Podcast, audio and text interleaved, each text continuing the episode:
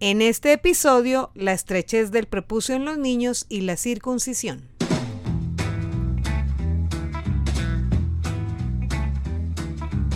Bienvenidos a Doctor Rafita Radio. Mis papás aprenden con Doctor Rafita Radio. Doctor Rafita Radio no es ni pretende ser una consulta médica particular. Si con base en los argumentos compartidos usted supone una condición médica especial, debe presentarle esta inquietud a su médico. Porque todos entendemos lo que se explica correctamente. Con ustedes, nuestro anfitrión. Hola, un gusto estar con ustedes. Mi nombre es Rafael Peñaranda, médico pediatra, director y presentador de este podcast de salud infantil, Dr. Rafita Radio. En este programa hablaremos con un experto sobre el prepucio, que es la piel elástica retráctil que cubre la cabeza del pene, su función y una condición relativamente frecuente que es la estrechez de su punta en la infancia encontrándose en tempranas edades como un anillo de piel fibrosa que no se estira, dando así un cierre puntiforme sin movimiento hacia atrás que se llama fimosis. ¿Qué es normal y cómo se aborda si persiste en el tiempo? Ese es el tema de este capítulo. Así que, entremos en materia. Doctor, bienvenido a Doctor Rafita Radio. Hola, doctor Rafita. Gracias por la invitación. Yo soy Jairo Correa, urólogo y médico egresado de la Universidad Nacional de Colombia, ejerciendo práctica institucional y privada en los últimos 20 años. Doctor Jairo, ¿qué es y qué hace un urólogo? El urólogo es el especialista médico en la investigación y tratamiento de todas las enfermedades de la vía urinaria, desde los riñones hasta la vejiga y los genitales masculinos. Es el especialista encargado en tratar todas las enfermedades que requieren alguna corrección quirúrgica por alguna alteración eh, de la formación o de la función de las vías urinarias. O sea, usted es un cirujano. Somos los cirujanos especializados en la vía urinaria y en los genitales masculinos. Hablando del tema que nos convoca en este podcast, le voy a preguntar, ¿para qué sirve el prepucio? El prepucio es la piel final que cubre el glande, que es la porción terminal del pene, en donde se ubica el meato uretral, por donde sale la orina, y sirve para cubrir y lubricar esa mucosa del glande para evitar eh, traumatismos de la piel y disminuir la probabilidad de infecciones o de mm, lesiones. Es natural que ese prepucio se mueva. Uno espera que finalmente eso tenga un movimiento de tracción y libere esas estructuras finales del pene que usted nos describe. ¿Qué pasa cuando ese prepucio no se retrae. Usualmente los niños recién nacidos tienen el prepucio estrecho y poco retráctil hacia atrás a medida que el niño va creciendo, va desarrollando su tamaño mm, genital normal, va liberándose esa mm, estrechez del prepucio, de modo que al primer año 9 de cada 10 niños ya tienen el prepucio liberado y fácilmente retraíble hacia atrás, dejando expuesta la cabeza del glande a los dos o tres años se siguen liberando los prepucios de modo que a los cuatro o cinco años los niños en un 96 a 98% ya tienen automáticamente naturalmente liberados el prepucio y no requieren ninguna intervención adicional. O sea, el prepucio, que es un órgano protector, digamos así, como extensión de la piel del pene, termina finalmente, porque es muy fibroso al principio, inicialmente en los primeros años de vida, termina siendo capaz de moverse hacia atrás, pero el prepucio se mueve solo. Sí, el prepucio se mueve solo, pero en algunos niños, como les digo, el prepucio no se dilata espontáneamente, sino que permanece estrecho y es necesario ayudarlo para que se dilate porque lo esperable y lo fisiológico es que el prepucio no esté estrecho, porque al estar estrecho puede producir problemas posteriormente. ¿Qué dificultades trae un prepucio que no se retrae. En algunos niños, el prepucio, si es muy estrecho, puede producir dificultad para evacuar la orina. Es decir, el niño orina con resistencia y al tener esa resistencia va a producir infecciones urinarias o problemas de alteración en la forma de orinar, lo cual puede eh, a mediano plazo o cuando sea más grande alterar la forma y la costumbre en que él va a orinar, produciendo incontinencias urinarias, alteración en el desarrollo eh, sexual, entonces es aconsejable que el prepucio esté sin resistencia desde el comienzo del desarrollo eh, psicomotriz y corporal del niño.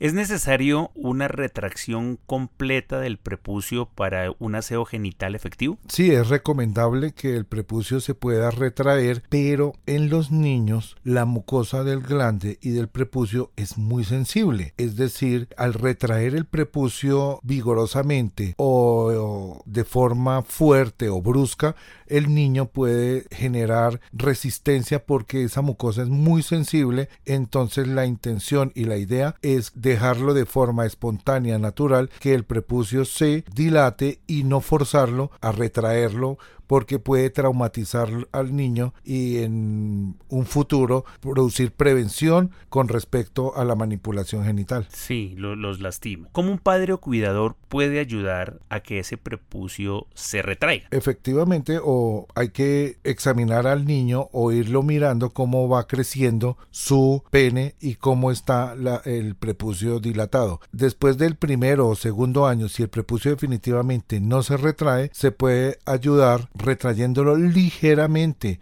no bruscamente, durante el baño, por ejemplo, diario, pero permitiendo que el niño lo haga solo sin traumatizarlo, porque eso genera dolor y como les decía, esa mucosa, esa zona es muy sensible y puede producir traumatismos no solo físicos o dolorosos ahí genitales, sino mentales. Se le puede recomendar entonces a un padre, a un cuidador, que de una manera rutinaria a diario con los niños haga esos ejercicios de tracción del prepucio por lo menos una vez al día o eso tiene otro tipo de indicación? No, no todos los días, por lo menos una vez a la semana o una vez cada dos semanas, probablemente decirle que se ayude a traccionar el prepucio hacia atrás, pero sin que le duela en el momento en que el niño sienta sensibilidad o dolor o no lo quiera hacer, pues no hay que obligarlo, porque si definitivamente el niño no lo quiere hacer o porque le duele o porque siente alguna prevención, lo más aconsejable es no obligarlo a hacerlo porque existirían posteriormente algunos otros métodos para facilitar esa apertura o esa liberación del prepucio. Hablamos en la presentación, en la apertura del podcast, que esa estrechez esa resistencia, esa condición fibrosa o, fuerte de la piel del prepucio que evita su retracción y que genera simplemente como un puntico donde se evacúa la orina, se llama fimosis. Cuando hacemos estos ejercicios o recomendamos estos ejercicios de una vez a la semana o cada cinco días de hacer algo de tracción, ¿desde qué edad más o menos debiera iniciarse? ¿Desde recién nacido? No, no, no se aconseja hacerlo desde recién nacido porque, como les decía, al primer año de vida el 90% de los niños espontáneamente va a liberado esa mm, fimosis. Si a los dos o tres años el niño no ha tenido mm, liberación completa o suficiente de esa fimosis, pues sí se recomendaría hacer eh, esos ejercicios, pero lo ideal es dejar que cumpla por lo menos 18 o 24 meses sin obligarlo a hacer esos ejercicios de tracción del prepucio para evitar que le duela y que genere resistencia posterior. O sea, yo recomiendo que a partir más o menos de los dos años de edad, si no hay una retracción cómoda de ese prepucio cuando se jala, se inicien estos ejercicios de liberación, digamos, asistida con la tracción del papá. Y cuánto tiempo espera el padre o cuidador para obtener la retracción. O sea, cuánto tiempo debiera insistir, cuánto tiempo debe hacerse ese ejercicio para decir que se logró o se falló. Pues realmente no es que haya un tiempo aconsejable. Eso depende es de si el niño orina bien o no orina bien. Si ha presentado infección urinaria, pues sí se recomienda liberar esa fimosis. Pero si es un niño que tiene un patrón miccional, o sea, orina bien y dentro de los eh, rangos de desarrollo psicológico y corporal esperables para su edad, pues no hay que obligarlo. O sea, hay adultos que llegan con fimosis, es muy poco el porcentaje, menos del 1%, si, que después de los 4 o 5 años el niño no eh, ha liberado completamente, pero uno no debe obligar o traumatizar o cortar el prepucio con ejercicios fuertes porque como les he insistido, eso genera traumatismo no solo físico sino también mental. En caso que de después de los 4 o 5 años definitivamente el prepucio no esté liberado y el niño tenga problemas para orinar, dificultad para orinar o haya presentado infección urinaria, sí debería consultar al urólogo para eh, definir si requiere o no requiere algún tratamiento quirúrgico o invasivo. Estás escuchando Doctor Rafita Radio.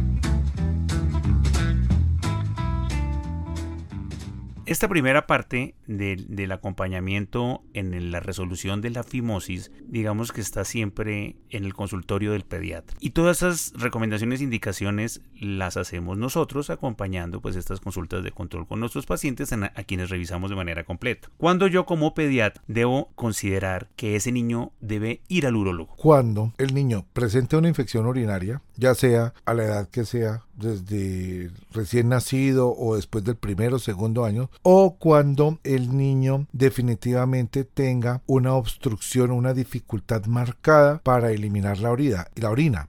¿Eso cómo se evidencia? Cuando el niño orina y se ve muy delgado el chorro, muy estrecho el orificio y cuando orina se abomba ese prepucio porque tiene demasiada dificultad eh, por el orificio tan estrecho.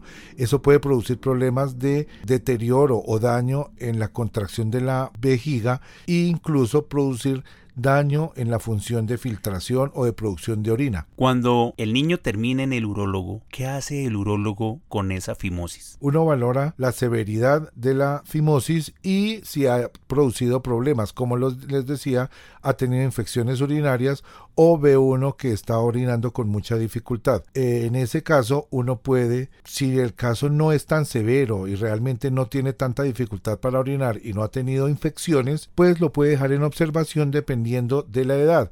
Si es un niño de menos de dos años, tres años, puede esperar uno hasta los cuatro o cinco años a ver si resuelve completamente la mm, fimosis de forma espontánea. Eh, si es una mm, fimosis eh, más marcada, puede uno inicialmente manejarlo médicamente con cremas antiinflamatorias que se pueden colocar en ciclos cortos de no más de dos semanas que lo que hacen es relajar, adelgazar un poco la piel y la mucosa de la punta del prepucio y finalmente con los ejercicios que se le hacen de tracción ligera van dilatando ese prepucio y fácilmente liberan la mm, trechez.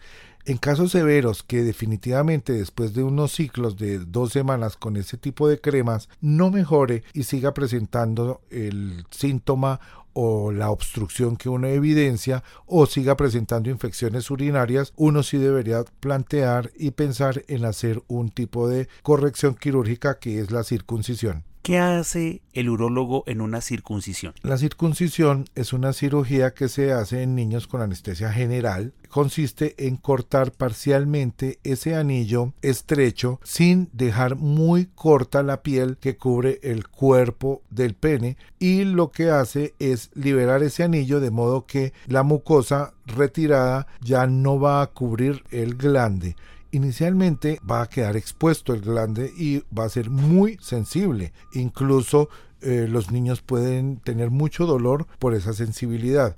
Se deben usar cremas protectoras del glande o vaselina en los primeros días o semanas después de la circuncisión, mientras esa mucosa del glande ya descubierta que nunca ha estado expuesta al aire o a la intemperie adquiere un poco de adaptación a esa sensibilidad e incluso se puede engrosar ligeramente para formar como una capa eh, cutánea protectora ya disminuida o desaparecer la sensibilidad.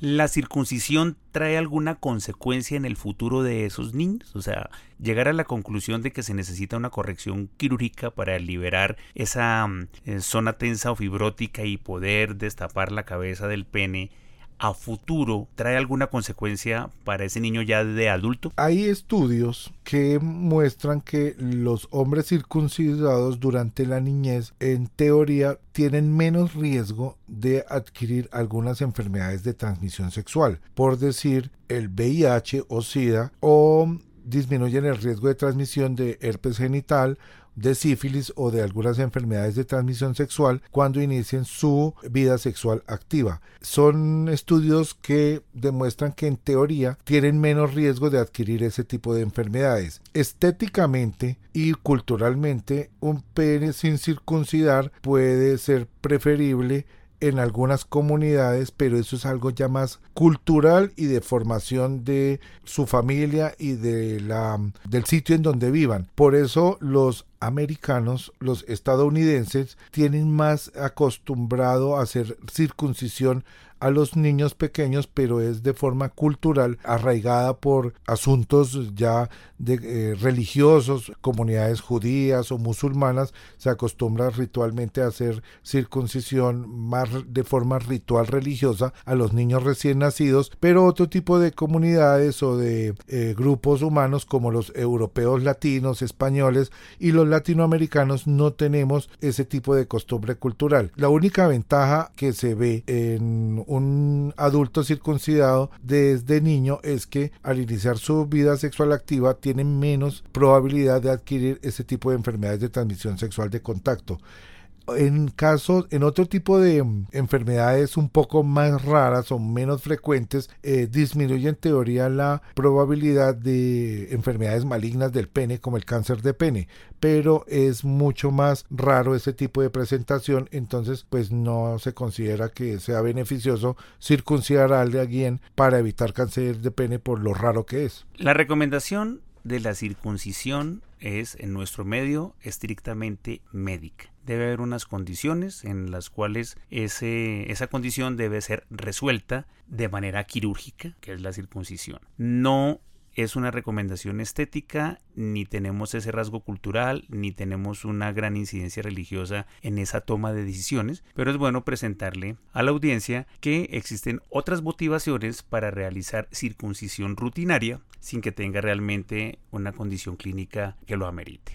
Doctor Jairo Humberto, muchas gracias por habernos acompañado e ilustrado en este capítulo del podcast. Esperamos volverlo a tener aquí en el estudio para hablar de otros temas urológicos que involucran a la niñez. Muchas gracias, doctor Rafita, por la invitación y espero volverlos a acompañar en futuros podcasts de otros temas urológicos y lo que finalmente les recomiendo es no tomar decisiones con la salud de sus hijos, sobre todo involucrando las partes genitales para evitar traumatismos o condiciones o complicaciones posteriores. Consultarle siempre al médico. Consultarle siempre al médico antes de someter al niño a traumatismos o a ejercicios que no estén aconsejados o indicados en determinada edad. Sí, recomendaciones de la familia, del amigo, del vecino siempre estar con el médico, ¿ok? Muchas gracias y nos vemos en un próximo capítulo de este su podcast.